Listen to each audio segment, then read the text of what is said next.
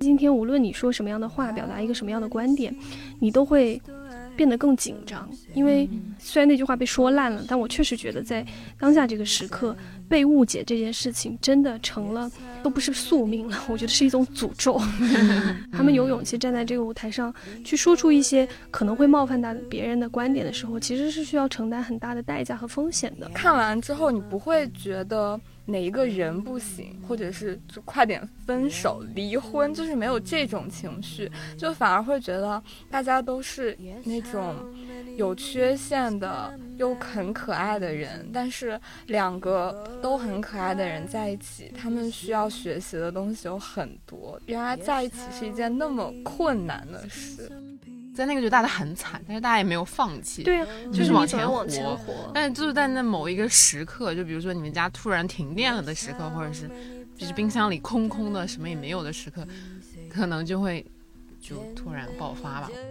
就你谈论它剧情本身已经不是这个剧最值得讨论的地方，是真的它代表了整个韩流工业的一个强势输出。你能看到它已经在全球有一个扎根了，就人家不用去向往什么国外的文化什么，他们自己就已经有一个特别受欢迎的东西，所以我觉得特别的厉害。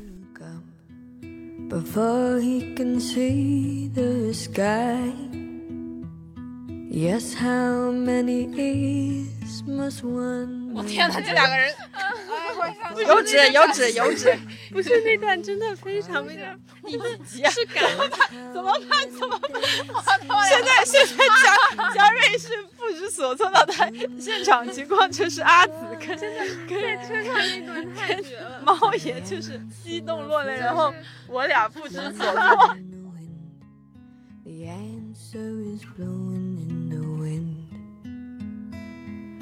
The answer, my friend, is blown in the wind. Hello，大家好，欢迎收听没理想编辑部。我是林兰，我是阿紫，我是毛主席，我是嘉瑞。近一点，姐。好的，老妹儿，我是嘉瑞。今天我们是想聊一聊最近看过的各种综艺和剧，因为最近能。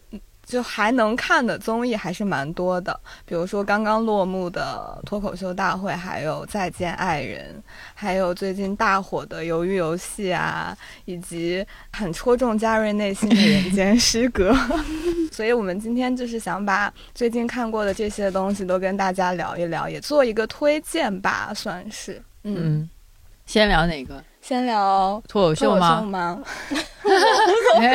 你们觉得你们最喜欢谁呀？这一季？嗯，最喜欢的，哎呀，好难取舍。那你先讲。我要袅袅智胜秋蕊。我都喜欢。我先挑一个讲的话，我就先挑豆豆讲。我也很喜欢智胜，也很喜欢袅袅，然后就很多别的周老板什么都很喜欢。但是我只是觉得豆豆是一个遗珠吗？有点像吧。就其实他表现的特别好，然后我觉得他是那种也是很敬业，也是那种。很认真的操练自己的那种脱口秀演员，但是他的讨论度相对没有那么高，所以我就是说他，因为我觉得他好像又有尝试新的东西，而且我之前听呃 Storm 在别的播客里面就有讲到嘛，豆豆去开放麦都是每次把自己排在第一个开场的那种，所以就觉得这是一个非常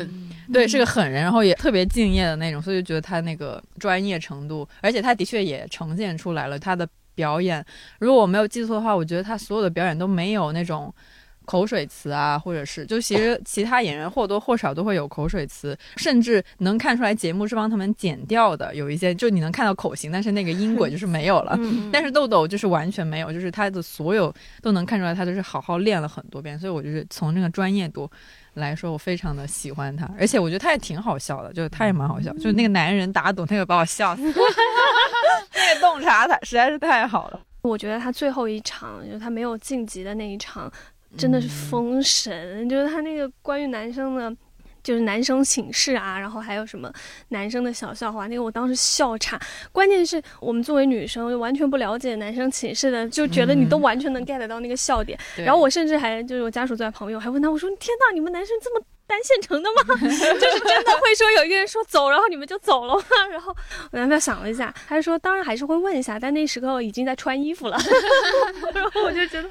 天哪，那那个打赌的真的很好笑，就算你厉害的那个，对对对对对，就那个洞察实在是太精准了。你作为另外一个性别，你也能完全的一下子就 get 到，对所以我是很佩服这个洞察力，就是他讲出来之后，你觉得好像哦，真的完全就是这样，但是你自己你又想不出来，嗯，所以我就很佩服他这个洞察力。而且豆豆他在节目里有一段，我记得是那种有点像那种幕后的采访吧，就一个小段的跟拍。然后那一段豆豆就讲说，他在这一次参赛之前，他的那个备赛的那个状态。他说他去，比如说山羊讲完，然后他就走了，他不会在现场跟其他的那个脱口秀演员交流，因为他说他在。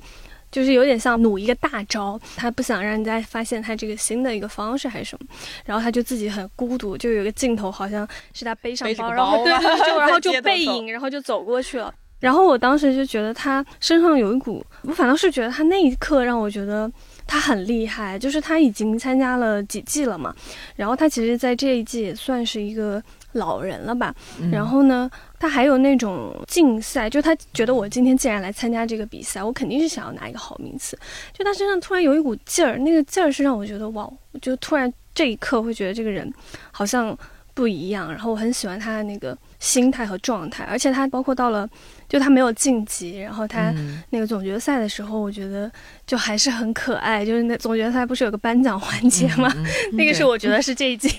脱口秀大会一个精髓。然后他的那个发言就是演讲也就很机灵，然后你就觉得嗯这个人很聪明，然后还挺可爱的，所以我能 get 他。对嗯，所以你想好你要挑选谁作为 在众多后宫之中，对，好难哦。这个我反正我先划掉智胜好了，因为我觉得我觉得智胜这季太突出，然后就讲的有点多。嗯然后娘娘其实我自己内心来讲的话，我这一季如果真的要选的话，我会选娘娘，因为嗯，怎么说呢？可能是一种个人的。偏好和偏见吧，我觉得，比如说像智胜，真的就是他站在那，你就觉得他是一个天然的脱口秀演员，你就觉得他那个天赋已经让他的起点比别人都高。我已经听出来，如果脱口秀界有选秀的话，就是这个家伙会怎么把钱分给各个人投把。钱分给会你这个心态跟那个会去买智胜的会去？没有就不会，没有他因为觉得对智胜太优秀，他是天才，所以要心疼鸟鸟，然后我要给他投票，哦就是大概是这种心态。我这是大局观，好吗？这就聊聊到了庞颖老师的公平、公正跟正义的那个 区哦，别。还带了个货，好啊，厉害！对对对，那一集讲得特别好，就是为什么觉得他很好，但是却要帮另外一个人投票呢？我讲不清楚，但是大家去搜那集节目，真的讲的很好。对对对对对，对，就是私心还是希望娘娘被更多人看见吧，或者说他的那种风格和他的表达方式能够被更多人喜欢吧。因为我真的觉得，对于一个社恐的人来讲，或者我们暂且不论那是不是袅袅塑造出来的一个荧幕形象吧，但是我自己感觉是说。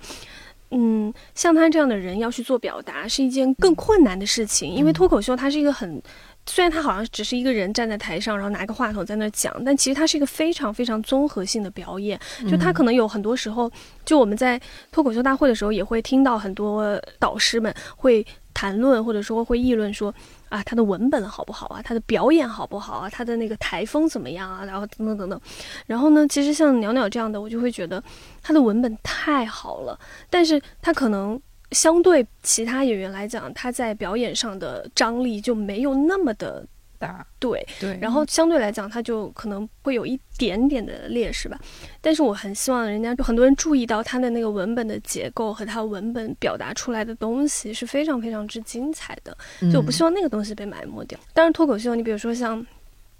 就我印象比较深的是小北，就是小北呢，他就是我比较难 get 的一个，但是呢，你不得不说他非常有观众缘，就是他站在台上，他的那个风格和他那种，就是说我就是要讲没文化的脱口秀的那种状态，就是能让很多人喜欢。但鸟鸟这种呢，我就觉得他就得好像付出更多的努力去让大家 get 到他那个文本多么的精彩。他这样的人去讲他的那种小小的心思和心态，其实是很有意思的。就是是我之前看了这么多脱口秀，我第一次见到一个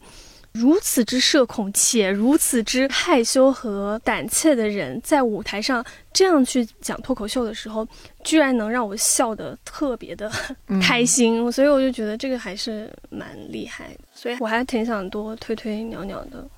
而且年鸟，我感觉他们这种强文本式的选手，在社交媒体或者其实会比较适合线上节目，因为线上节目它天然会有一个社交媒体的传播，就是截图、金句这种嘛，所以其实对他们文本类选手还是蛮友好的。也希望他能够继续走下去吧。我也是觉得他开拓了一种新的那种可能性。当然，我可能也不了解国外那么多，但是他的确是让你觉得，我就当脱口秀演员，我。不一定要是很外向，而且很 social 的那种，就是我只要有洞察力，其实就可以自成一派。他真的是给别人提供了一种新的一种可能性，是这样的。对，因为我觉得这个时代它太嘈杂了，然后呢，有很多更张扬的人，他更容易被别人看见。但是像鸟鸟这种，他是很有才华，但是他很害羞，他会静静的待在那里。如果没有这样一个舞台，或者说没有这样一种方式去帮他。拖出来的时候，你这样的人他就可能很容易被埋没掉。就是因为看了脱口秀大会，可能很多人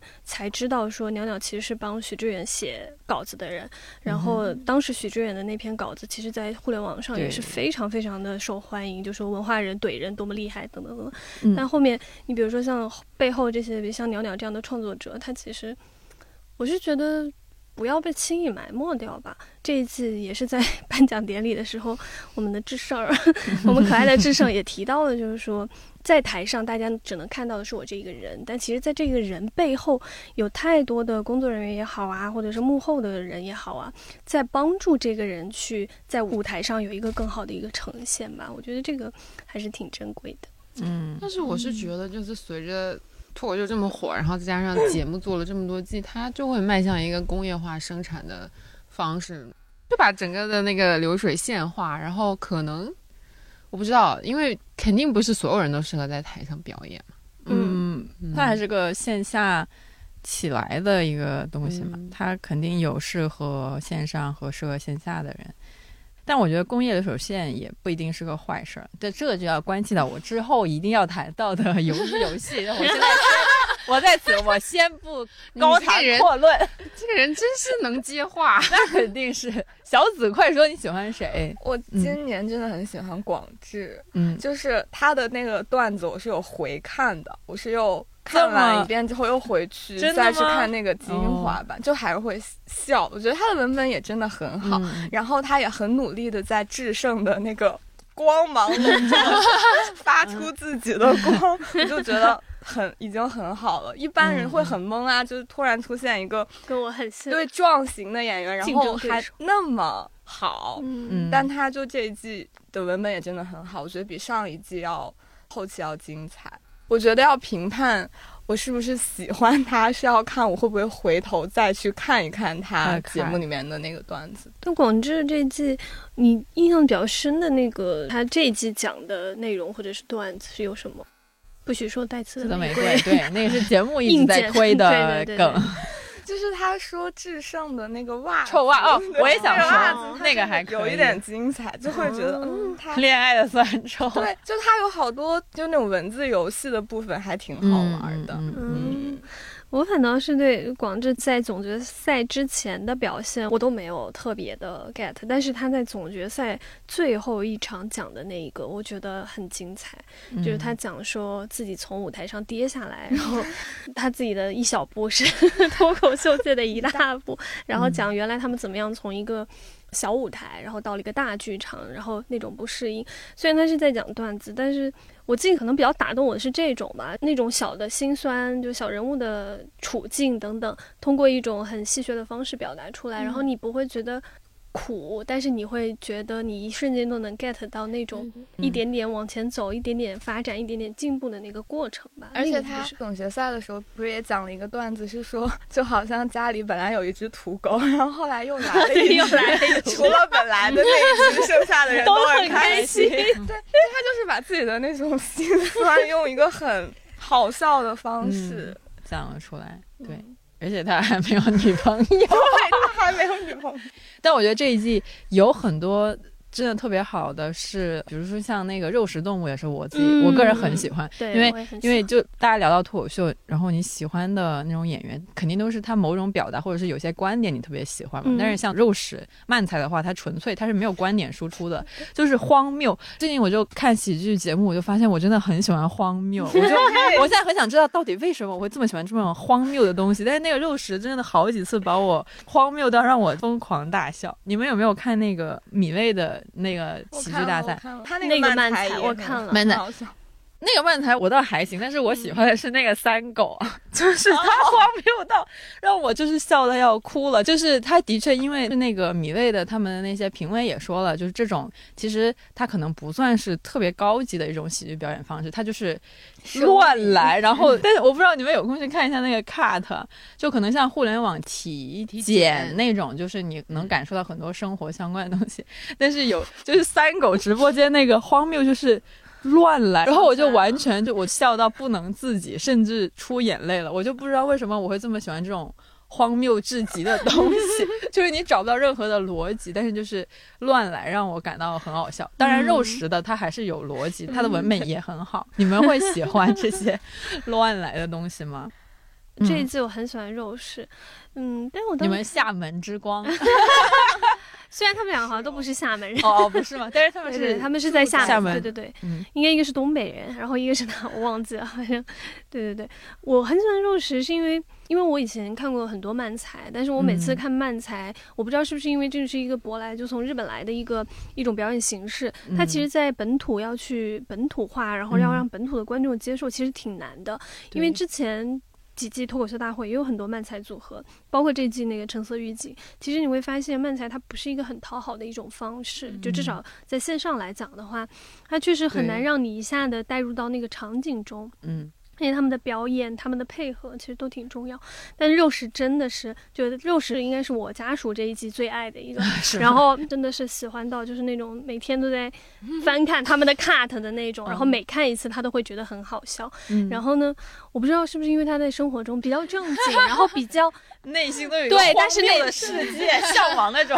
而且他也是双子座，你是不是也是双子座？我是然后可能内心就藏着一个，不知道真的很好笑，对他当嗯时那个，我记得他笑的最开心，好像我忘了是白雪公主还是那个渣男。嗯我喜欢钓孩子，呃，渣我喜欢男那很好笑渣男，渣男那个也很好笑，白雪公我喜欢主也很好钓孩子看了好几遍。是吗？对对对，真的太好笑了，我真的很喜欢。我今天坐地铁的时候，我还在想，这是为什么？也有可能是因为平时大家都生活的规规矩矩，然后就有这种瞎来的东西，就觉得太好笑了，真的很好笑，很好笑。那嘉瑞就是完全 get 不到是吗？我看你们也挺好笑，你这一季没有任何关注的人，或者是 嗯，就虽然没有看总前一阵子狂推言一言月，然后我嗯去被迫看了一点点，怎么为了工作。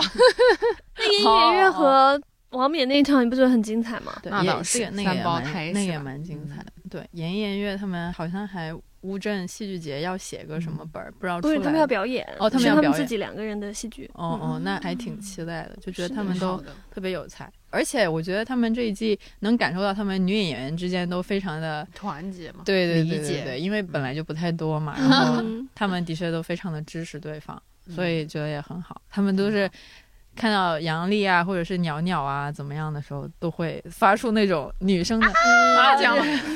没有，就是有有的人淘汰了，他们就会真实的很可惜的那种，就觉得他们，而且演艺员他们好像有一次 battle 的时候就说就不想选对方，不想选袅就袅吧，对还是不想对对，就希望大家都能多留下。之前那个、哦，刚开始那个 Nora 其实也是 Nora，虽然他第一轮就淘汰了嘛，但是他嗯他也自己说他也明确，嗯我也觉得他那时候就特别帅，他就说选 Rock 不是觉得 Rock 不厉害，而是觉得他不想要对女生，嗯就希望女生都能大家都能各自上去，所以他才选 Rock，就觉得特别好。这一季女生们的氛围也很好，让我非常的喜欢。嗯，那除了选手之外，还有什么是大家觉得看了这一季很想聊的呢？我我应该说过吧，我这季其实真正呃非常非常小的一个点，但是非常的让我记忆深刻的就是有好几个那个脱口秀演员，我我印象中周奇墨，然后还有一个谁我有点忘了，都是在讲完他们自己的段子之后，然后在台上很正经的做了一段澄清，意思就是说不要因为我的段子然后冒犯了或者是误解了某一个事情或者怎么怎么样，这只是一个现象而已，就是非常认真的去解释他们的东西。我就觉得解释这个东西，呃，可能因为我们。都是在这个文化文艺，说白了就是你是每天在输出一些内容、输出一些观点的这个环境中的时候，其实可能会对这个更感同身受一点。就在今天，无论你说什么样的话，表达一个什么样的观点，你都会变得更紧张。因为虽然那句话被说烂了，但我确实觉得在当下这个时刻，被误解这件事情真的成了都不是宿命了，我觉得是一种诅咒。真的就是一种诅咒。然后他们在解释的时候，其实我还觉得挺心疼的。然后李诞他用了一个很戏谑的方式去化解他嘛，就说：“我觉得你们所有脱口秀演员在台上最后的这一段解释才是最好笑的。”我觉得他其实说这句话的时候，应该也挺无奈的。就他理解今天这些表达者其实都很不容易，就他们有勇气站在这个舞台上去说出一些可能会冒犯到别人的观点的时候，其实是需要承担很大的代价和风险的。就像我记得在最后还是就是也是那种旁彩的时候，有说到杨笠。他这一年，当然可能他的商业确实很好了，但是杨笠这一年在线下演出不超过十场，是因为他担心自己的安全问题。当然，这可能有开玩笑，对对对，开玩笑的部分。但我确实我相信，无论谁突然因为自己表达的某一个观点而要遭受这样的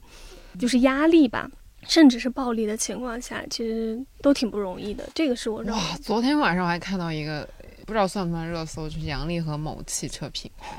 都不是什么合作，只是因为他们同框出现在一个照片里面，然后网友开始骂他。是什那是个什么事儿？我今天看杨笠工作室什么发声明之类的，就是这个事儿。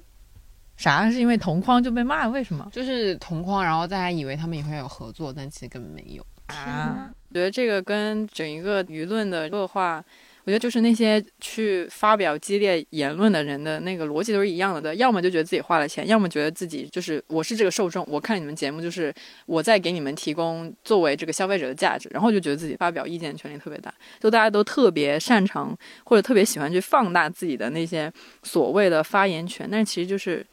没有那么大，就是哎呀，我那时候采访嘛，不是有那个问题，我也问了志成，然后志成就很无奈的说，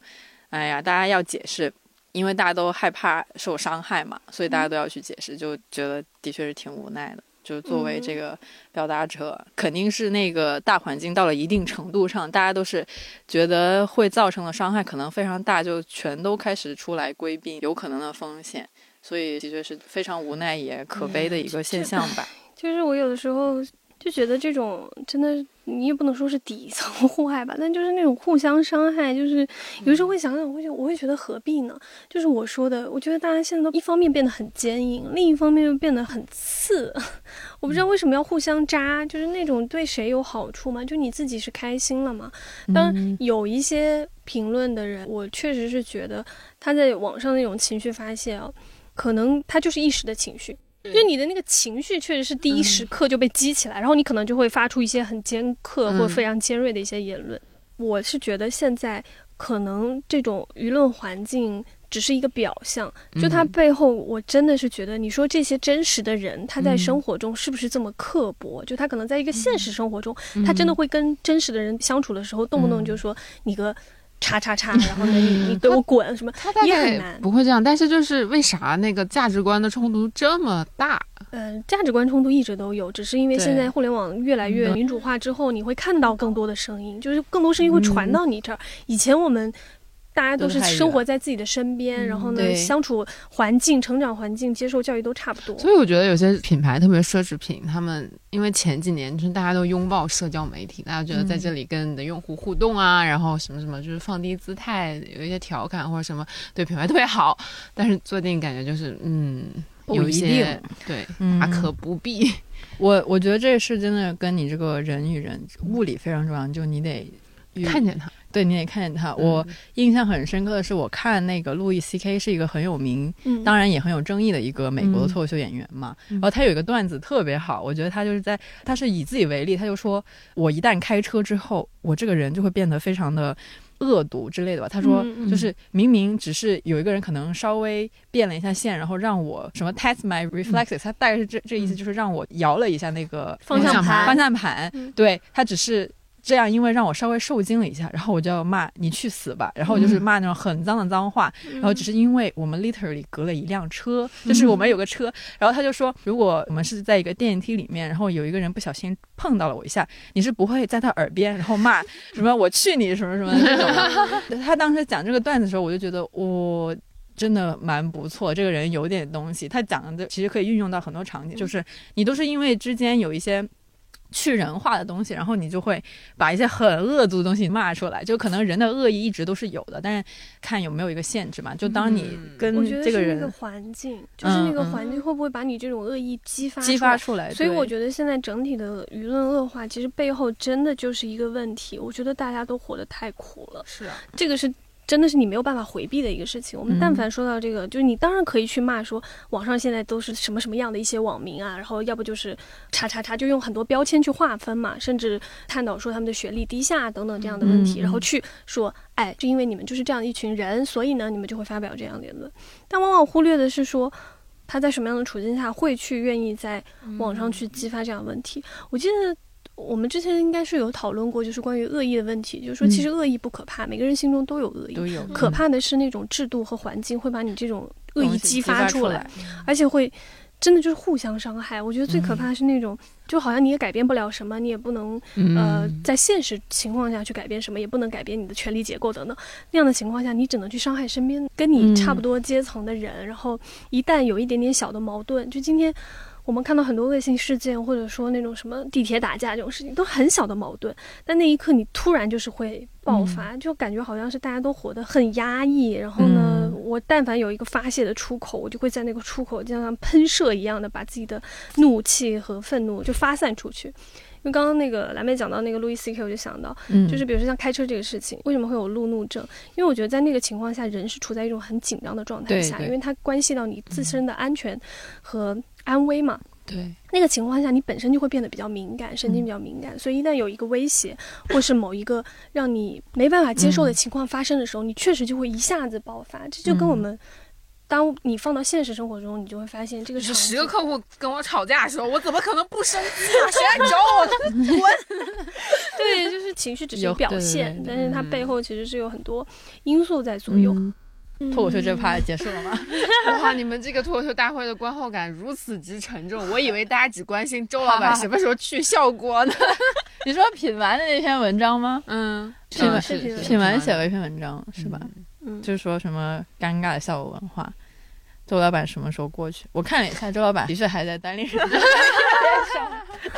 的确是，的确是。下一趴吧，再见爱人吧。再见爱人是我最近因为也要写稿，所以再见爱人是我可能看过两遍的综艺。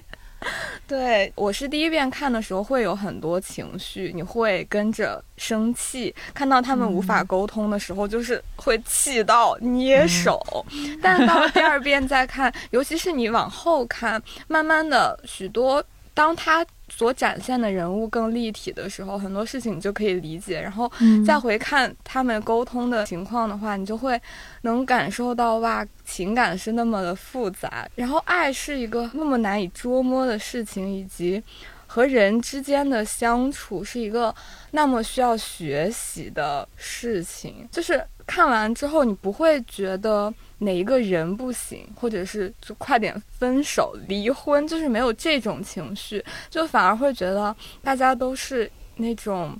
有缺陷的。又很可爱的人，但是两个都很可爱的人在一起，他们需要学习的东西有很多。原来在一起是一件那么困难的事，嗯，有没有投射一下自己的经历？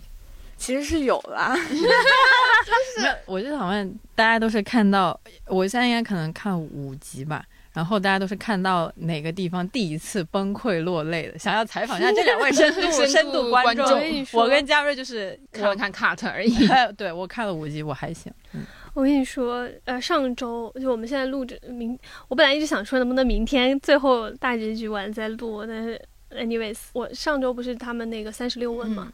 周末在家看，我哭到差点瞎了。我一个这么如此冷漠的人，我这个综艺真的是我这么久以来就是唯一哭到。就是我也不知道是不是因为情绪上的发泄压抑太久了，然后我大概看这个片，可能从一到十二，就到现在是十二期吧，一到十二期，我可能至少哭了三次吧，就我看下来。我第一次崩溃哭是在那个开头，就是老王和雅琼他们那个就一个人的婚礼，就我的婚礼那一场，那一场我真的就开始疯狂哭。但那次哭，我反倒觉得可能是因为我自己有一点点。代入过多，也有可能是年纪大了，就泪腺比较发达，就一听那个 BGM 一起，然后我就整个人 不行了，然后就好像有很多压抑的那种情绪就上来了。因为我那个时候，我记得看亚琼那一场最打动我的吧，是说一个女孩十九年，然后呢跟他在一起，但是她在这整个过程中就是很卑微，然后在最后面临要分开的时刻，她给了自己那样一场婚礼，然后去把这么多年的一些辛酸和苦，然后化成了一场很浪漫的仪式的时候。我那一刻真是有一点点就很难过，就是我当时我这个人可能有一点过于代入自己了，就一直在想说，因为我跟我男朋友在一起也比较久了嘛，我就想，我天哪，如果我们十九年的时候两个彼此要面临这样一种分开，那样是一种什么场景，我就没有办法接受。加上那个动情的 B G，我现在真的觉得，就是背景音乐这个事情，一定是音乐旋律才是。最直接在人脑这个什么痛感中枢、快感中枢中产生刺激的东西，真的就是太直接了。反正我那一刻哭的很厉害，就是可能我也是太久没有这么哭过，然后就很爽，哭了之后，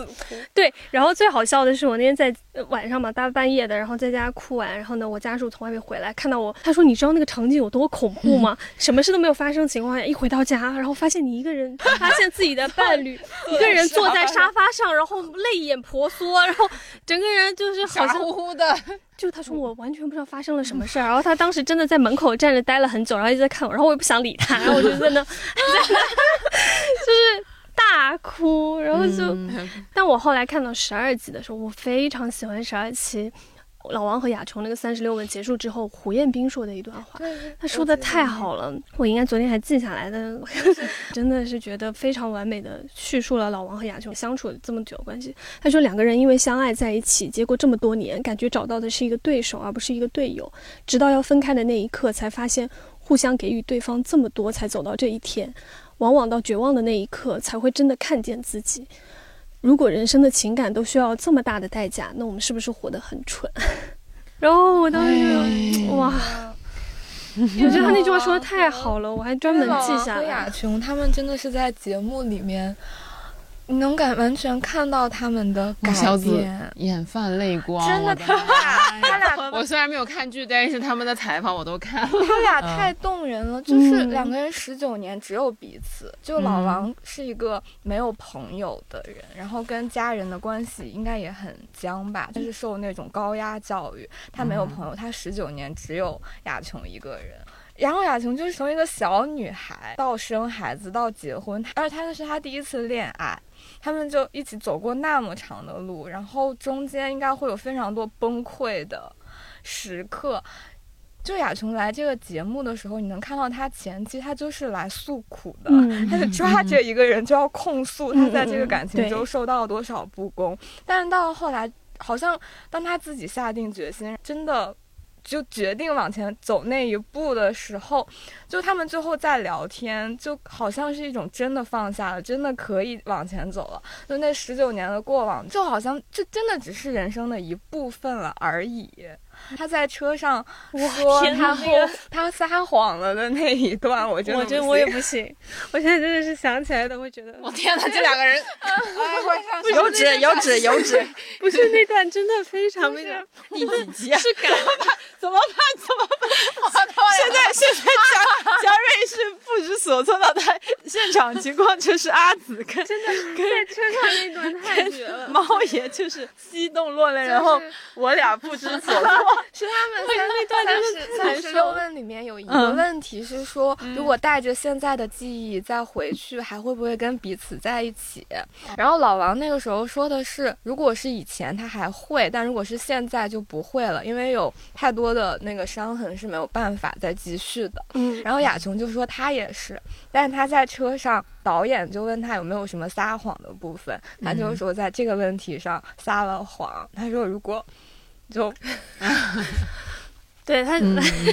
他就说，嗯。他想了一想，如果当初没有和老王在一起的话，那这么多年相互给予的那种美好就会没有了。然后后来他对着镜头，就像给老王说了一段分别的话。那一刻，因为我记得我在看到中段的时候，我还说我在节目里一定要说一句话，就是说我们都希望自己是童晨杰，但其实我们都是朱亚琼，就是从一个很懵懂的状态慢慢成长。你就看着他一步一步真正的是成长，然后接纳自己，接纳这段关系带给他的，无论是美好也好，伤害也好。好，甚至是他在这个过程中如何去理解，到底就认识他自己吧。我觉得那个过程反正挺打动。然后最后他给老王的那段，就是那段离别，应该叫告白吧？就他们已经分开了嘛。然后在各自的车上，他对着镜头讲了一段话。那段话真的是让我觉得亚琼长大了，就是变成了一个懂得爱的人。就是他给我老王的全部都是祝福，然后告诉他。虽然我们分开了，但是你不要担心我，我也会很好的往前走。然后你也要变成更好、更幸福的一个人。然后哇，反正我说不出来，但是真的是想到就想哭。哎呀，反正当时讲的 那一段真是。所以你们是觉得朱亚琼跟老王这一对是给你们触动最大的吗？就比如说哭的最多的。对，我是他们这一对哭的最多，但是其实童晨杰那一对给我的触动也挺大的，是因为其实很多人会觉得说童晨杰那么好，他为什么一定要选择 K K 什么的，还会觉得童晨杰好像在这个方面就是有一点恋爱脑或者是什么愚蠢之类的，但我觉得就完全不是啊，就是。在那段关系里面，童晨杰也有他想要的部分，就是其实他是在充分发挥他自己的主体性的情况下，他选择了 K K，然后还能用自己稳定的情绪和智慧来维持住这段感情，就是他其实是一个太了不起的人了。对，就是在他的这个选择不是他的愚蠢，而是他充分的负责了自己的选择，就是。真的太了不起了，这个人就是童晨杰，看着他，他真的是一个完整而强大而健康的人。我现我现在看了五集之后，五集嘛，然后我当时也会一般看这种节目都会想说，哎，如果一定要挑一个人，你要跟谁就是在一起生活？我刚开始还在想啊，这三个男的，我想来想去，后来突然醒悟了，我要挑童晨杰。童晨杰真的很好的一个人，就在他身上感受到了，先不说女性这个性别吧，就是他作为一个人，他就是。知道自己想要什么，知道局限性在哪，知道问题在哪，然后他也知道该怎么解决，然后他也愿意去解决，就是所有的事情他都想的特别的明白，然后他也自信，他也怎么怎么样，就是就觉得真的是一个很好的人，嗯，真的非常好的一个女生，所以我就觉得是我很喜欢的一个嘉宾吧。嗯，对，就在前面的时候，我当时的那个心情其实跟。很多就是网友是一样的，就是觉得童贞杰你何必呢？就是为什么要去这样子去配合一个小男孩的那种心态？然后我当时在家里还跟家属就说：“我说我真是恨铁不成钢。”我就说为什么 这么好的一个人为什么要浪费在 K K 身上？但后来看到后面，我其实越来越理解，就童贞杰为什么会喜欢 K K 这样的一个男孩，因为 K K 他身上的那种热情是童贞杰，我觉得他非常需要的。就我到后来。我记得他有一段采访里面，就是他去形容他和 K K 之间的关系嘛。他说他觉得是一种肉紧的关系。然后呢，那一刻我特别的感同身受，我就突然理解，我说有很多人，他比如说像童晨姐这样的人，他很成功，然后他也非常自信，他有很强大且独立的个体的人格，但是呢，你不得。不承认的是，童贞杰他内心一定有一部分，他也是渴望爱的，而且他渴望的是那种很热烈的爱，那个东西恰恰是 K K 能够满足他的，因为他过去的那段婚姻，带给他的是一种很冰冷的一个表演的形式，然后他本人可能家庭也好啊，一直以来的那个生存的状态里面，可能很多生活给他的很多东西是冰冷的，然后从 K K 身上，你确实。就我们外人从旁观角度看，你会觉得 K K 是个好像长不大一个什么妈宝男之类，但实际上 K K 身上那种强烈的对童承杰的依赖和那种，就我说的是那种热情啊，就他是个很热的人，他能够完全包裹住童承杰，我觉得那个。可能真的是童承杰他最想要的东西，所以就只能说，就是有的时候你不处在那段关系中，你没有办法真正的很冷静说，哇，我对这段这个人或者是这段关系指手画脚。就你看到后面，你就会发现，你其实能理解童承杰为什么不想要那么轻易的放弃 KK。然后我记得当时小紫在选题会上也说过一句话吧，然后反正那一刻我其实是觉得对，你就说就是童贞洁的那种表现。就我们一直觉得他，就你何必嘛？但那种反而是他很强大的一个展现，就他真的是懂得怎么去爱的一个人。就他能够，我当时记得童贞洁还有一点非常戳我，是他在跟 KK 闹矛盾，然后且是 KK 可能错更大的情况下，他主动的去找 KK 和好。然后当时那集出来之后，我记得整个。评论上面啊，网上也是觉得说，就是你童承杰什么？对，为什么？为什么你要低头？就是因为你这样一次一次的去包容那个 KK，然后去好像就宠溺 KK，所以 KK 才会变成这个样子。但是哇，那个时候我真的才是觉得这个女人真是了不起，因为像我的话，我在一段关系中。我是绝对不可能放下姿态去承认自己的错误，甚至就是不要说是那那什么对方犯错，就算是我错的情况下，我都很难说我去首先的认错，然后去哄对方，然后哄另一个人。我就一直觉得我不行，就是看到那一段，我才觉得我说不得不说，童承杰牛，对，就是他好伟大哦，就真的是能够在一段争吵、一段冷暴力中，首先放下姿态，首先去。向对方和好的那个人，真的是更强大的那一方，这个是我觉得我特别佩服的一点，而且。嗯，因为之前就是因为这个选题，所以踩了黄执中嘛。执中老师就是我问他一个问题，是说现在很多年轻人觉得上班已经这么累了，我为什么还要经营一段感情？就自己不好嘛？嗯。然后当时执中老师的回答是：如果你真的觉得你现在的生活已经精疲力竭了，那证明你现在真的也许不适合一段感情。他说，感情它就是一种你有余力才能够去做。的事情是真的需要经营的，然后我就觉得，那童清洁就真的是一个 有余力，就对有余力 去爱，又又有 能力去爱的人，就这样子的人其实很少很少。就我们大部分人就是应付自己的生活就已经手忙脚乱了。嗯，那像张赫跟那郭可宇的那一对呢？那对其实最早是真的有被触动，就是喊话的那一段 经典段落。对对对，其实我我现在看了五集，我暂时还没有绷不住要哭，但是我也有那个想哭的瞬间。然后第一个想哭的瞬间就是张赫他克服了自己的恐高，然后去爬那个东西，然后爬到那个心形的那个。有点俗套的那个，我不知道为什么要弄个心，但是是有 anyways，就爬到那儿，然后跟那个郭柯宇喊话的那段，我的确是内心有触动到，因为我是想到了之前杨照老师讲的那个，虽然他是两个完全不相连的关系，但是就是杨照老师不是说，如果你人只为自己活着，大概是可悲的，就差不多是这样的一个形容嘛。然后我真的就那一刻就想到了这句话，然后就想到。那个张赫，他不一定全是为了自己，但是他有在为了郭柯宇和他们的儿子，然后他克服了自己的一个非常大的一个恐惧，然后爬到了那个地方，然后就在那一刻就是对他们俩喊话，然后我是有觉得被感动到，就的确那时候也会觉得人，人嘛，只为自己活真的是会有点可惜吧，就如果你有一个可以被强烈寄托的对象，其实也是蛮好的一件事情，当时是有一点点。想哭的，但是也没有哭出来。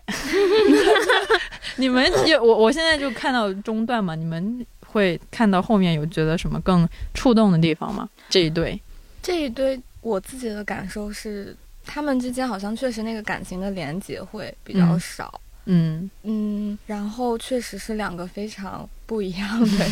他们后面的沟通就会越看越窒息，就是你能感受到为什么。郭客宇最后选择放弃这段 婚姻，真的是已经，如果在一个婚姻里面对方完全没有 想要听你讲话，是一件特别恐怖的事情。嗯，就之前在豆瓣上看过一个张赫和郭柯宇的沟通模式，大概就是你喜欢吃什么主食呢？包子还是面条？郭柯宇说：“我喜欢吃粥。”然后张赫说：“你为什么不回答我的问题？你喜欢吃什么主食？包子还是面条？”就大概是这种沟通的模式。但是其实郭柯和张赫这一对，我真的是觉得，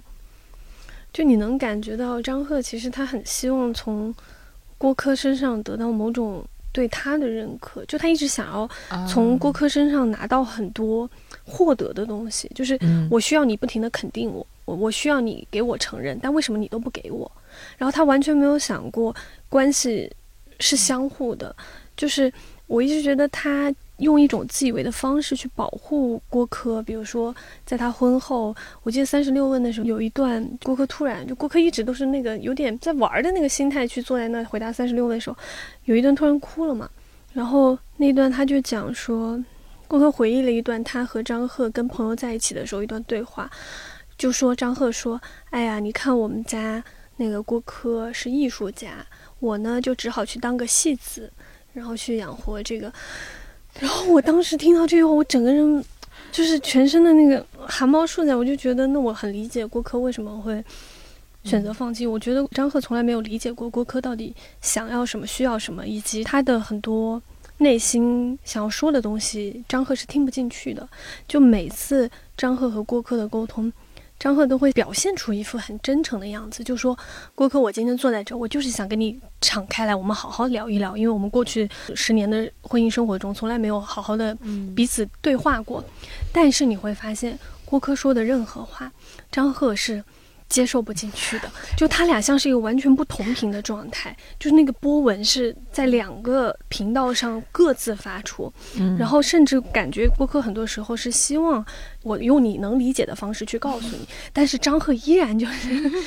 没有办法接收到他想要说什么，也没有办法接收到不行。所以就是我说，我觉得爱有的时候真的是一种能力，就是至少在这个节目里，我感觉到张赫没有真的表现出就是我从你身上获取的同时，我要给予你一点什么，这种给予其实是要对方需要的，那个也很重要。就 张赫就。反正他俩也挺典型的，就是那种嗯他们这一对，我觉得会能够让观众学到最多的就是体面的分开吧。嗯就是即便相信那十年的婚姻中间也一定会有很多鸡飞狗跳的痛苦的时候，但是选择了离开，大家彼此能做孩子的爸爸妈妈，就也挺好的。关系降级之后，反而会更更好一点，就可以两个人更好的往前走。对，因为好像到最后，张赫想要的还是想从郭柯口中亲口承认这段关系，来证明自己，证明张赫我没有什么，就是张赫想要的啊，是那个让郭柯嗯去证明说张赫很好，没有错。我感觉他到最后都还想要的是这个证明，而不是说我想要重新理一理我们的关系，重新把过去放在过去，然后我们重新开始找一种新的相处模式。我觉得郭柯本来是这样希望的，但是结果到了最后这一刻，你会发现张赫他还是在，当时沈一斐应该在节目里说过，他就说张赫在往回头看，然后郭柯在往前看，张赫还依然想要从过去找到一些痕迹，或者说为过去这段逝去的关系找到一个什么证明。其实我看了五集的，我有一个感触是，他可能不一定跟这些夫妻们有关。我是从一个场外的角度来讲，我能感受到节目组做这个节目的初衷，他应该是好的，是善意的。他就是通过离婚或者是一些有裂痕的夫妻们去展现爱情的另一些更复杂的面相，这种嘛。但是因为综艺节目的天然的这个形式吧，你不得不架很多的镜头啊，然后你又要打光啊。我的意思就是说，你需要这些嘉宾们去呈现最真实的东西，但是你的那个环境，它就是一个你很难说一个人完全展露出他最真诚的东西，所以我就会想。就是我看的时候会想这个问题，我一边觉得他们真的是真情流露流露，但另一方面又会想，但是这里有十几台摄像机在看着他们，我不太知道这是怎么的一个心路历程吧。对于嘉宾们来说，然后也因为综艺，特别是这种真人秀，你得有一个故事线啊，什么什么的。我不是说节目组一定是恶意的，但是你难免你要有取舍，就是有的时候甚至在剧情的设置上，或者是环节设置上，你可能就是得去引发一些矛盾或者什么，就是这种人造的部分会让我觉得稍微有点矛盾。但是我还是能感受到，就有很多环节的设置上，节目组应该还是带着善意的，希望那些嘉宾们去沟通吧。但是我不知道你们怎么看待这个问题。嗯，我大概理解你说的，但就是因为真人秀它的拍摄时长非常长，我不太相信一个人可以持续表演。二十一天，就即便他有主观的表演意愿，也是真的部分要比那个表演的部分更多。然后筛选，他那个故事线其实是非常粗的，嗯，剩下的其实都是一些真实的情绪在往里面填。靠写，就编剧应该写不出那么复杂的东西。这个综艺太复杂了，可能老王全程都是在焦虑这个我要怎么写下一个，写我自己的角色，因为它呈现出来的已经远远超过我们能看到的虚构的那些作品的复杂性了。嗯，所以我还是会觉得这个综艺。已经做的非常好了，嗯，我估计第二季应该没有这季。我也觉得，其实我也是会很好奇那个导演是怎么想的。比如说，他从找嘉宾上，我就觉得非常的难了。这个我之前看过一个对后期的采访，其实是说朱亚雄是自己报名的，哦，真的。他们之前有有招募过一些，然后导演组还去了民政局蹲点，就是去。本来一开始好像是想要找素人，但是就素人就。跟他们会讲很多很多婚姻的故事，但他们对于上镜这件事情是有还是有点。你想一下，现在几位嘉宾都经常被网暴，就是他们不想要这样，所以最后还是决定要找一些十八线艺人，对对上过镜，懂得。然后。朱亚琼是自己报名的，他们见了朱亚琼之后，就感受到朱亚琼的那种不甘的那个情绪，就强烈觉得非常合适。然后是张赫的经纪公司吧，就他们本来推荐的是经纪公司的另外一个演员，然后后来觉得张赫也可以，然后又。就沟通了郭柯宇章，就是他们这一对，最后定下来的是 K K 那一对。一开始是觉得 K K 那一对好像问题不大，也没有走到结婚的地步，看着还挺甜的，离婚的离婚，对对对。但他们拿着那个问题，好像是去问了沈一菲。然后沈一斐就说，他们这一对其实是最严重的，因为他们面对的是底线的那个问题，所以就也定下了他们，大概是一个这样子的过程。就他们之前展开了一个很大范围的招募，就是说导演组那段时间每天都在听各种各样的 婚姻故事，都能开个咨询室了。对，我就是觉得选嘉宾应该会很难吧，因为他们三对都很有代表性。然后，然后我觉得最难的一点是因为，就他们再怎么想解决自己的问题，你是面对是。全国观众就是你要参加，你就代表着你几乎是百分百，你肯定会受到别人的指指点点。我觉得就是让这些嘉宾来参加真的很难。就我要是他们的话，我也不一定有这个勇气去，真的是把自己的伤口或者是对对，所以我就觉得他们很勇敢。我觉得可能嘉宾在来这个节目之前的那种目的可能不太一样。你比如说像张赫和郭柯那一对，在最后的三十六问的时候，就郭柯有一段话，他。大概有一点点点出为什么他们俩愿意来参加。他说：“我理解张赫，你想带我来这个节目，是因为想让更多的人认识我，重新看见我。因为郭柯实在是沉寂太久了，就基本上没有人认识这个人了。但是可能张赫真的带他来，是希望还是能让别人就是再看看哦，原来还有一个演员叫郭柯宇，然后他曾经是一个很厉害的影后，等等等等。”可能他确实当时带的会有这样一点点的目的来，然后像那个 K K，其实和童晨杰那对，我觉得也有一点点明显吧。肯定大家都会有一点点私心的小目的，比如说像朱亚琼，他是想来。解决问题，对，或者说想来控诉的，他可能是带着想要控诉的心情来。然后像那个 K K 的话，他也是一个，虽然原来是主持人，但他现在一直好像想往表演那条路上走，肯定也是希望更多人认识他。对，对我觉得他们肯定都有这样私心的目的。但我是觉得说，就可能这个又要说到我们今天怎么来看待一些综艺，然后看待这种大众媒介传递出来的一些东西吧。至少我在看《再见爱人》的时候，我。特别认同小紫讲的，我相信就是任何综艺或者任何节目，它都一定是有环节的设定，可能会有一个非常粗的脚本等等。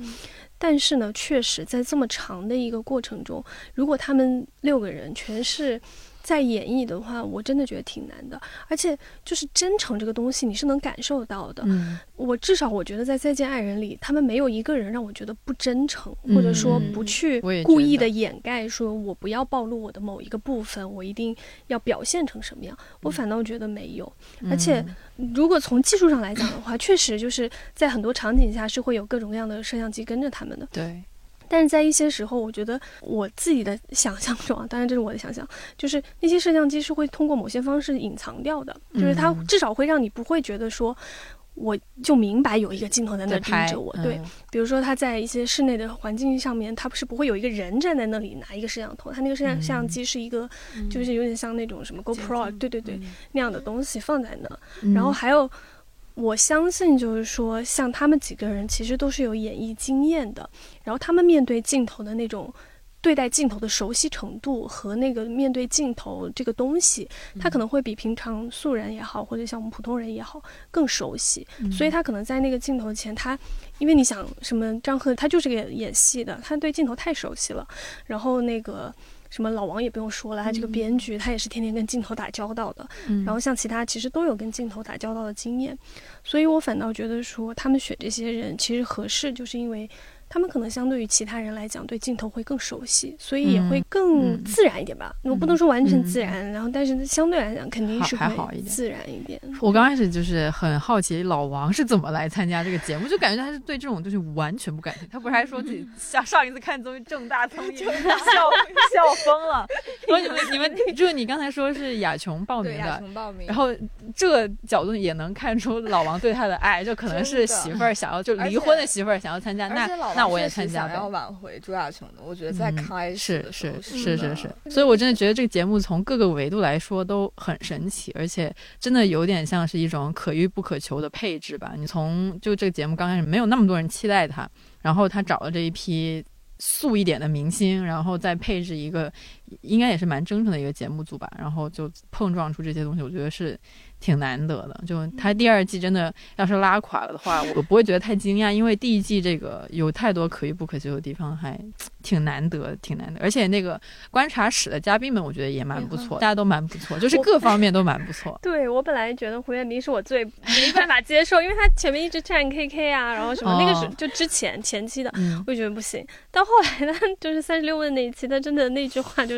突然打动了，我觉得他是说的最好、最准的一个。我刚刚是突然想到，就回到你刚刚说那个问题，就是在我们嗯今天怎么来看这些综艺节目嘛？对，我是觉得说，其实我有的时候会不太，比如说有的时候我们看一些评论啊，就比如类似豆瓣这样的一些评价体系的网站上，你会看到很多评论，他评价有一本书或者一个节目或者是等等的这样东西，他一上来呢就会用一种对抗的姿态，嗯就是他会觉得说。好，你今天是个综艺节目，你是一个大众媒介产生出来的产品，那你就一定是带着某种目的，或者是某种目的性，或者某种意图。那一刻，我就对你保持了一种抵抗的状态。我以前也会有这样的心态，就是觉得我们会容易去批判嘛。但是呢，我现在反而是觉得说，我们在看这些东西的时候，其实心态可以更开放一点，更包容一点。一上来，你先不要去想，有点类似于有些人看到一些事件就一定想，嗯，这背后有阴谋论，就先不用那种心态，而是一个开放心态。你去回溯一下，就是你看完这个节目，你自己内心的那个感触，我觉得那个是没有办法骗人的，而且那个是对自己最真诚的一个态度。比如说，我看《再见爱人》。我是一个不太爱看综艺的人，我要不是小紫就是 一直在那跟我推荐对，就一直安利在选题会上要说要写这个选题，然后我就我我可能根本就不会去看这个节目，就算说的再再动人都不会。但我看完之后，就我刚刚说的那个心态，就是因为我原来对综艺节目一直有一种抵抗的态度，我就觉得，哎呀，我要花这么多时间，然后去看一档节目，我能获得什么呢？但是我真的是看了《再见爱人》之后，我突然被就是有一点点颠覆我原本的那种成见吧。嗯，然后我在看《再见爱人》整个过程中，无法欺骗自己的是说，就算我知道它是个综艺节目，我也没有办法忽略掉我当时被他打动的那个心态和打动的那种心境，以及我从这三对人身上学到的那种成长和看着他们成长，感觉到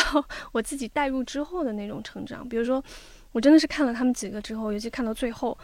我会突然反思 我和我家属之间的关系，就是我刚刚说的，我觉得童晨姐很强大。我说有的时候低头认错真的不是一种卑微的姿态，而是证明你其实是一种你更强大，甚至你就是更强的自主性，你才能够低下头去向另一个人认错。就他会让我反思，就是到底爱是什么东西。然后两个人相处，很多时候是一个接纳和理解和相互包容的那个过程。这个是我说。有的时候不要因为一个标签去否定一个东西，而是先真诚的看完它之后再去评判说怎么怎么样。因为，哎呀，为什么我会有这个感触？是因为我昨天在看一本书的书评的时候，因为我还挺喜欢那本书的。然后呢，我看那个书评的时候，就豆瓣很多短评，就是一上来又是那种 只有我一个人不喜欢吗？只有我一个人觉得这个这个很普通吗？就我就是 get 不到或者怎么样？我就觉得现代人。我不知道这是一种，当然它好的一面是说这是一种更主观的，然后更好的一种自我表达的呈现。但另一方面，我会觉得会不会有的时候，大家会被那种所谓的独立的主观的表达裹挟了，然后对于很多东西都持一种过度怀疑的态度。就是怀疑主义不会让你过得更好或者更开心一点的。就是适度的质疑是好的，但是如果你对一切都只能保持一个。质疑和怀疑的态度，怀疑一切的话，那样其实，反正我我是觉得会挺苦的。就是大家快乐一点 不好吗？就是看到好的东西，你不理解可以，但是你就承认它好，好像也没什么问题吧。嗯。而且不能开弹幕看综艺，哎，我有时候甚至会觉得是观众不配这一个节目，因为我觉就是有时候看到他们那些吵架，我就觉得肯定有很多人会骂这个骂那个人，然后开了弹幕是吗？就很窒息，我就是绝对不开，我会觉得那些发弹幕的人真的辜负了这个节目，对对，大家就人家呈现了一个这么复杂的东西给你，然后你要把它简单的带入一个是非的脚本，呃，是这个人不行，快离婚就啊，对对对，而且我我就看节目的时候，我都。会有在告诉自己说，这节目呈现的只是一个十八天或者是一个二十天的旅程，你没有看到的是他们这些人，嗯，好多年甚至是上十年的感情和生活。所以，就算有时候觉得那个 K K 有点讨厌，或者是老王怎么着，就是，但是我都会告诉自己，他们肯定在这段婚姻里面有他们自己做的好的地方，或者是怎么样，就有很多东西你看不见。所以我自己不会轻易的在这二十天呈现出来的一些冲突就去。说对一个人特别的生气，或者是有那个什么嘛，就是我作为一个观众的自我修养。对 对，那我们这个制片人，你看，你听完之后，你有什么想法？要要怎么做一档真诚的这个节目？你想想，你数一下那个一日谈，你觉得算是一个很真诚的节目吗？你这个问题，哎呦，一日谈，一日谈算是很真诚的节目了。我们我们。没怎么剪，然后全部都是 没怎么剪，还是没怎么剪。嗯啊，当然也剪了很多不能播的部分。那还叫没怎么剪？那你又播不了。嗯，好吧。嗯。没有，我在想说，两年之前好像写了一个编辑的节目，要回去找找那个策划还在不在。你刚才在想这个事？对对对，刚刚一在想这个，因为就是感觉哦，时来运转，终于到了普通人不成功人士的节目也有大家看的时候了，所以我们是不是要这个时候 赶紧做起来？赶紧。编辑的节目是会像什么心动的 offer 一样？不不，可能更像重版出来那种嘛，热血型。嗯，倒也没有，但是我不知道他们太难展现了。没有，因为编辑这个节目。最早我知道就是这个策划嘛，就我们当时一起想的。其实最早最早我们想做编辑节目，是觉得编辑其实是一群没有被好好挖掘过的一群人。其实他们都特别可爱，而且有很强烈的个性。就你想，太强烈了。编辑这个什么编辑？是新媒体编辑、图书编辑、图书编辑？不配！我也想说，新媒体编辑有什么好挖掘的？还不是一群人天天在网上找来素材，然后拼接在一起，就说这是我的东西了。图书编辑，说说说说回正题。对，就说图书编辑，因为我们毕竟就是跟理想国的关系太近了嘛，然后会接触到很多不同的图书编辑，就你会发现图书编辑真的挺可爱的。嗯，因为其实说实话，出版这个行业真的太古老、太传统、太落后了，所以他们无论是待遇还是就整个行业的发展嘛，其实都非常有限。就是这些图书编辑，但真的有些编辑他就是凭着一股手艺人的那种热爱，就是之前 B 站那个。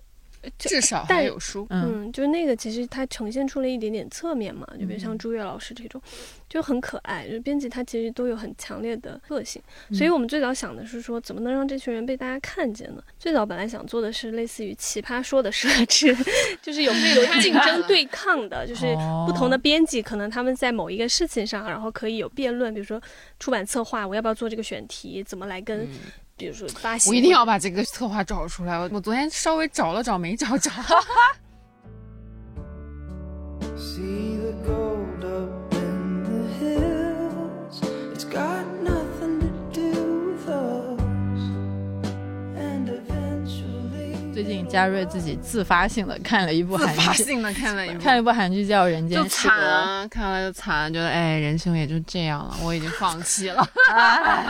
能不能给一点点有营养的 评论？哦，没有，就是他对于疾病的那个拍摄和描写让我非常的喜欢，然后以及很痛，感觉很细节，比如说可以剧透吗？没有人看的，你剧透吧。没有人 nobody cares，你剧透吧。就男主的爸爸是那种得嗯肝癌很多年，然后在医院里去世，他是相当于自杀，就是因为癌痛到后面真的是痛到不行，所以他就把身上的针全部都拔掉，然后就独自迎接死亡。然后他儿子就是匆匆，就是那个戏剧场面，就是他去世了，然后身体冰冷了，然后儿子就还在上学，然后匆匆赶过来，然后手摸着他的脚。的那一刻，我就是崩溃大哭，然后胖总就在旁边像看傻子一样看我，我不知道是那个年纪大了还是什么，就对于这种镜头，我就完全接受不了。还有那种，比如说其中有一个是，呃，女主的老公的初恋还是前女友，嗯然后她现在的老公也是癌症嘛，正在住院，然后她在陪她说，隔壁有个老人家马上就要去世了，但是亲人还没有赶到，然后她就发出那种很痛苦的呜咽的声音，眼睁睁的看着隔壁的人去世，然后呢流下了眼泪，就是这种 充满了这种很痛的，在冬天非常冷的嗯，剧情。人间失格确实是一部非常不典型的韩剧，它它的是它有爱情，但是爱情不是一个最大的主题，它很多是关于那种死亡啊，或者是抑郁啊，就是一些很负面的东西的一个剧，所以它整体节奏比较慢，但是还是拍的蛮好的，蛮有质感，要不然全度妍也不会嗯，下场来演，真的很厉害的。然后就是对他对嗯女主角爸爸的描写也很可爱，就是他一个老头，生活在应该算是郊区的那种房子吧，每天靠收那个纸壳箱那个废品来补贴家用，但他就是超级乐观，然后他不觉得这是一个什么不好的工作，就是下大雨他也要把他的箱子搬回家那种。嗯。然后还要安慰他女儿，他女儿就是遭受了人生巨大的打击，那还要说啊，你大学的时候是怎么样的，然后毕业了之后自己呃跟银行贷款买了这个房子，你在我心里就是最好的女儿，就那种，我就哇，我不行了。真真的是到了年纪了，就是他关注的都是健康、生死和老去的家长、了鼻头老去的父父母。对呀，你怎么回事？了，怎么办？这个全场都要哭，只剩下我一个冷漠的人，没有流下一滴眼泪。好了，你看到第几集了？没有，我第三集还没有看完，因为有太多别的综艺要看，就是有去了中途去了看《再见爱人》，然后然后没有说到好笑就是那个柳俊烈是不是？对对狗他真的好帅啊，在里面。是是，然后小郑，你也拿张纸吧，哎天哪，就剩下我一个人，我可能只会激动到，没有没有，好笑就是我要立志成为嗯，人间柳俊烈。对我也是搞不懂他现在这个。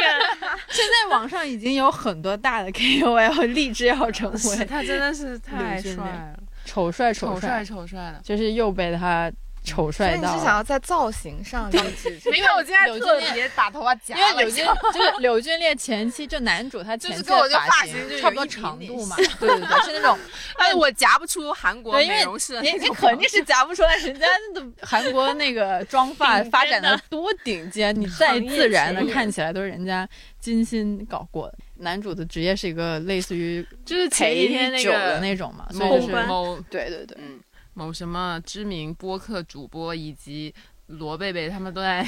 致力于发现生活中的人间柳俊烈，然后在什么地铁上拍照啊什么。狗焕是我非常喜欢的一个演员，就是男演员，我真的特别喜欢他。就之前还纠结他跟朴宝剑选哪一个，但是后来觉得还是选狗焕。刚刚就是有一个话头可以跟在家人接上，因为男主的爸爸不是在他小时候去世嘛，然后他妈妈就是现在和另外一个人在一起，在一起，但是也不知道姐妹结婚，然后也生活的没有那么好。嗯然后呢，好像是男主生日还是哪天，反正就有一天晚上他坐在那儿，然后他就是想要试图聊一下以前的事情，但是男主就完全拒绝。嗯，然后呢，男主走之后，他就想说，人真的可以好像那些年都没有发生过一样继续生活吗？就是你生活面临这么大的危机和什么之后，你的爱人去世了，然后你不跟你的儿子生活在一起，你还能继续当做没发生一样的活下去吗？然后我感觉好像没有人可以。我自己的感受，嗯，我是觉得你总要往前活的。对，就就是是大家就是那个在那个那个剧里，在那个剧大家很惨，但是大家也没有放弃。对呀、就是是往前往前活。但是就是在那某一个时刻，就比如说你们家突然停电了的时刻，或者是就是冰箱里空空的，什么也没有的时刻，可能就会就突然爆发吧。就那种情绪都回来了，记忆都回来。但我我是觉得有的时候，我觉得人很神奇的，嗯就是，哎呀，我就说可能确实是有某个触动的时刻，嗯。就像我刚刚说，我看《再见爱人》的时候，我说我这么多年没有这样哭过了。嗯。就是那一刻，可能他真的激起了我某个过去的情绪，但是呢，我反倒觉得人很神奇的是，有的时候记忆是会有个保护机制的，哦。就是有一些东西，你现在再去回想，当时你觉得特别苦，然后特别难熬过去，嗯。但是呢，反正至少我自己吧，回头去看的时候会觉得，OK，它过去了。嗯。然后我是要活下去，就是我还是要往前走的，但是可能确实是某一刻那个情绪会回来，这很难完全避免嘛。我最近还看了《鱿鱼游戏》嘛，就是《人间失格》我也有看，这两个我有同步看，但是还是人的这个惰性嘛，还是先把那个爽剧给看完。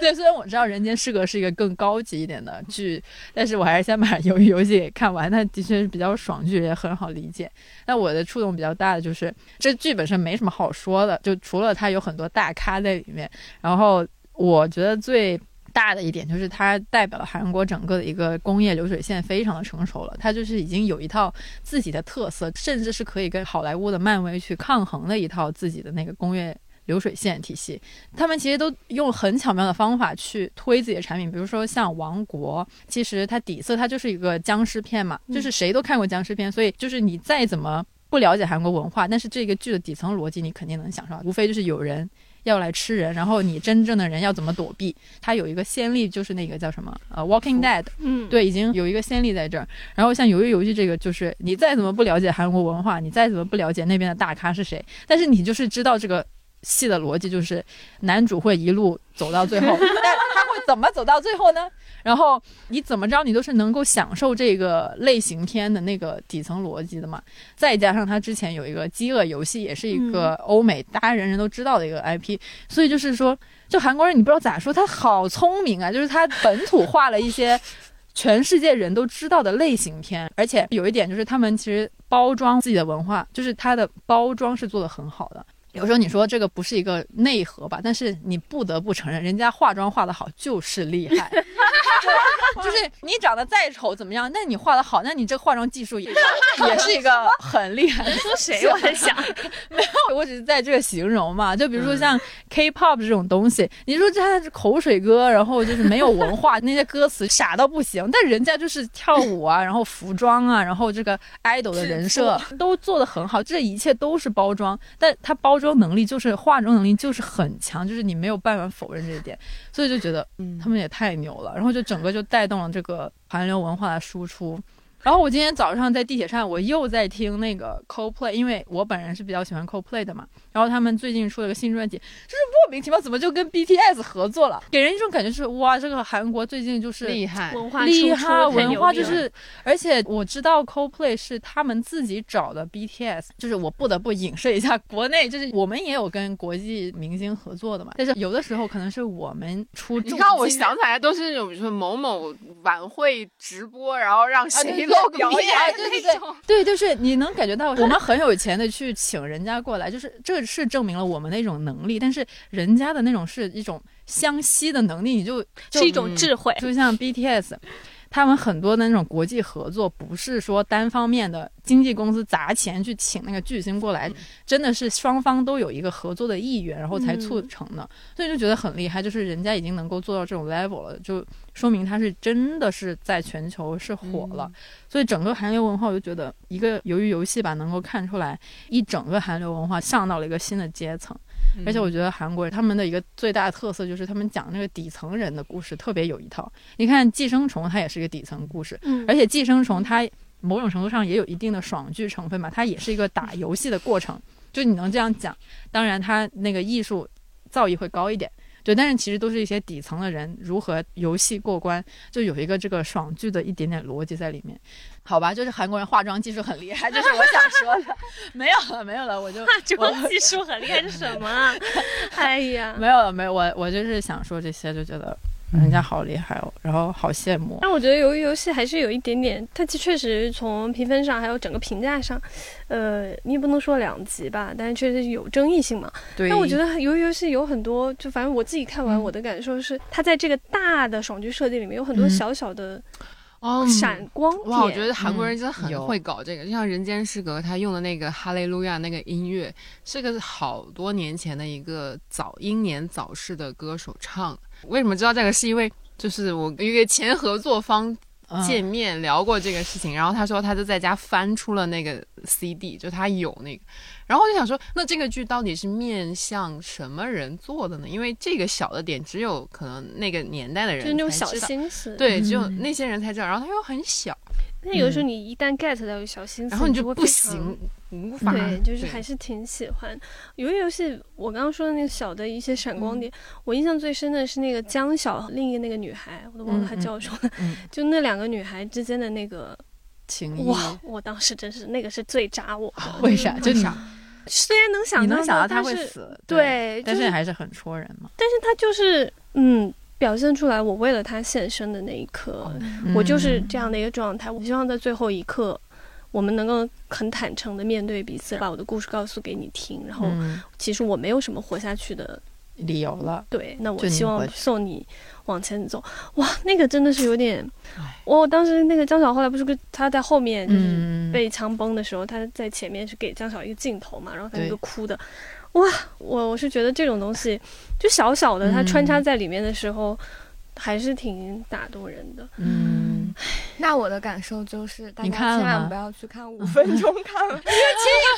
对吧？气死我因为我对他实在兴趣不大，但是又有点想知道他讲了什么，发生了什么然后我就去看了那个 五分钟讲完鱿鱼游戏的那种视频。嗯，看完之后跟你们讲的，嗯，这些我都没有看到过啊。他可能就是只是剪了很情主主线的那个东西就像那种对情节介绍一样，对对对对把它梳理出来。那大概男主怎么闯关那就？很就确实是就没没有没意思没意思，可能唯一的亮点是那个吴京的 吴京的也真的很好笑 cosplay 就之类的。他有很多小心，我今天看了一篇文章，我就突然又意识到，其实他们的那些号码就是在 callback 前面的那个赛马。哦，你们是早就我注意到了吗？嗯，没有好吧，我没有注意到。对，但是它的确是像你说的，它虽然是一个很直的一个剧，但是你越看你细品，就是有很多小细节，就觉得他们有在花心思，而且他们那个视觉真的做的很好。是是是，就是用一个最简单的方法，让你觉得这个东西有点牛逼哦。它当然这个视觉弥补了很多剧情上的一些就大家觉得有的 bug 嘛，但是它的视觉很有叫视觉做就是他们的画面画、画面颜色、它色彩设嗯计，还有它整个构图都对对非常，就它那个视觉强烈到你就嗯自成一派的风格，对，就已经有点就是你看 Wes Anderson 的那种感觉，就看他的视觉就觉得哎，已经特别好，特别好。然后他由于游戏他也有自己的一套视觉的那个体系嘛，就像那些人不是就都穿着那个嗯玫瑰粉的衣服，然嗯后戴着个头套，嗯对对对，他就有一套，就它强烈符号化对对对你会觉得，就你你就觉得印象特别深刻，对，你就印象太深了。我刚我最开始被戳到，因为那些人就是那些打工人，那些打工人工具人。那些工具人就是穿着那个玫红色的东西衣服，然后再带着那个东西，就是他真的是非常的直接戳到我的那个恐惧点吗，有一点就是你会觉得有点 creepy，但是你又觉得这是什么东西，有点好奇，就不得不承认他的视觉做的很好。我觉得这个剧成功有百分之五十，你得分给美术导演，真的真的。美术导演很厉害。还有那个一二三木头人那个场景，哎我到现在还有还有他们走那个就中间那个走廊，对对对就特别像那个游戏叫什么纪念碑谷那个对，就是他各种真的美术导演是要分一半的钱，我真的觉得太厉害了 我。们什么时候能搞这种东西？不是，我觉得他很聪明，是他就是那个所谓的工业化的成熟，就他能够捕捉到现在对于嗯大家在，这种社交媒体或者互联网泛滥的情况下，怎么样能够快速的抓抓住大家的注意。力。就那个截图出来真的很好看，对对对，你就很感兴趣，就是他们在干嘛，而且就是那个人偶，实在 是对，不是最搞笑的是后面这个 Cardi B 还拿变成一个头像，我就要笑死了。是吗？对，就 Cardi B 的 Twitter 头像换成了那个人偶，那个但但是他换成了他自己的发型。太好笑了现在完全变成一个 meme 化，就是对，所以因为他化视视觉做的太好，所以很容易出梗，变成了一个全网的那个爆炸式炸。讨论。我之前还想起。你们应该不知道，有一个韩国的歌手很有名，叫 Zico，他是一个说唱歌啊，手。我知道，你知道？突然 就默默的，就是哎，终于有人懂我了有点欣慰。对你，你知道已经很好了。我没有奢望你听过他的歌，但是你知道有这个人。你知道当初的韩国那个歌的营销换了一种方法，就是因为 Zico 他那个歌叫 Any Song 嘛，他那个里面的舞蹈。很简单，然后他就通过那个 TikTok 去传播，然后变成了一个全民都在跳的舞蹈，甚至中国也很，就反正东亚很多人都在跳他的那个舞。从此以后就开辟了一种新的歌曲的营销模式，嗯就是偶像们都会拿一小段出来跳，然后就做那种跳舞 challenge，就是他们怎么能想出这种点子，就好厉害。我们虽然夸了很多，但是确嗯实不是说就每个人都有每个人的品味嘛。然后游游戏它从本身的那个剧本上面来讲，或者情节上面来讲，它嗯确实不是那种很突出，然后很让人惊诧的那种感觉。重点我想说的那个点是，我最近。有一个想法，呃是因为我前一阵因为要帮那个拿衣服开业，然后想要写一篇嗯推广稿的时候，采了拿衣店里的那个调酒师，就老齐。然后呢，我们在聊的过程中，我就说啊，有的时候就是一款酒好不好，很多人就会直接用一个很简单粗暴的评价，就是不好喝，就好像否定掉了这款酒。我说你看到这种评论的时候，就或者说你会怎么来理解一款酒它到底合不合适，我做出来好喝与不好喝？然后老齐他说了一个东西，他说其实，在调酒界或者说在品酒这件事情上面。其实好喝是一个非常不重要的标准，它甚至不成为一个标准，因为好喝这个东西是主观的。嗯就对于一个口味上的东西，其实是非常因人而异的。就是嗯每个人可能嗯对一个就算再经典的东西的酒也好，或者什么东西也好，它的品味都可能不同。那我觉得这款特别好喝，你可能就觉得这不是我的口味，对吧？所以他说从来不会用好喝这个来作为标准。而他说了一个词叫平衡，他希望呢是这款酒出来，它是一种平衡的状态，然后他会把这款酒推荐给一个最适合的人。所以我觉得这个听到的这个东西的一刻，我反倒对 酒本身那个印象没那么深，但对这句话印象很深，因为我觉得像我们有时候消费一些内容啊、文艺作品啊，它也是这样一个状态。大家当然都有一个主观的判断，我喜欢或不喜欢，这是一个很直接的东西，这个没有问题。但是呢，我觉得有的时候需要去承认的是说，你评价一个东西好看不好看，不是最重要的，就可能它真的一种平衡的状态，而且它有很多人喜欢，然后呢嗯戳中了很多特殊的部分的时候，就是那个我觉得才是最重要的。我也知道它内容没有那么强，但是我觉得有时候你谈论它剧情本身已经也不太重要了。但可能对于有些人来说是很重要，但是它就你谈论它剧情本身已经不是这个剧最值得讨论的地方，是真的它代表了整个韩流工业的一个强势输出。你能看到它已经在全球有一个扎根了，就人家不用去向往什么国外的文化什么，他们自己就已经有一个特别受欢迎的东西，所以我觉得特别的厉害。然后同时他们也有《人间失格》那样的剧，是吧？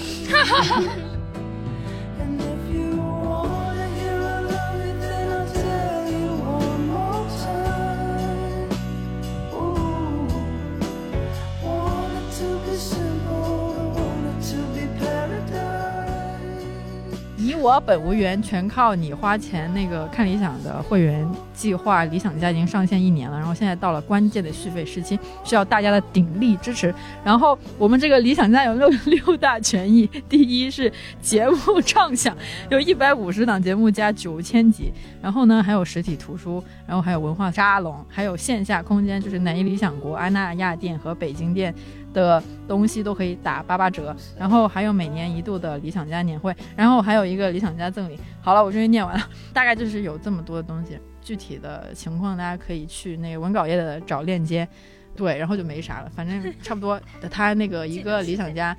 九九八，然后大家想清楚，然后买好，根据自己的需求买，谢谢。没了没了没了，理性消费。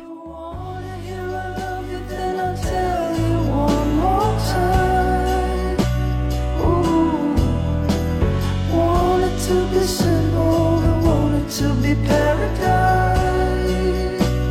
Yeah, I'm not asking for forever.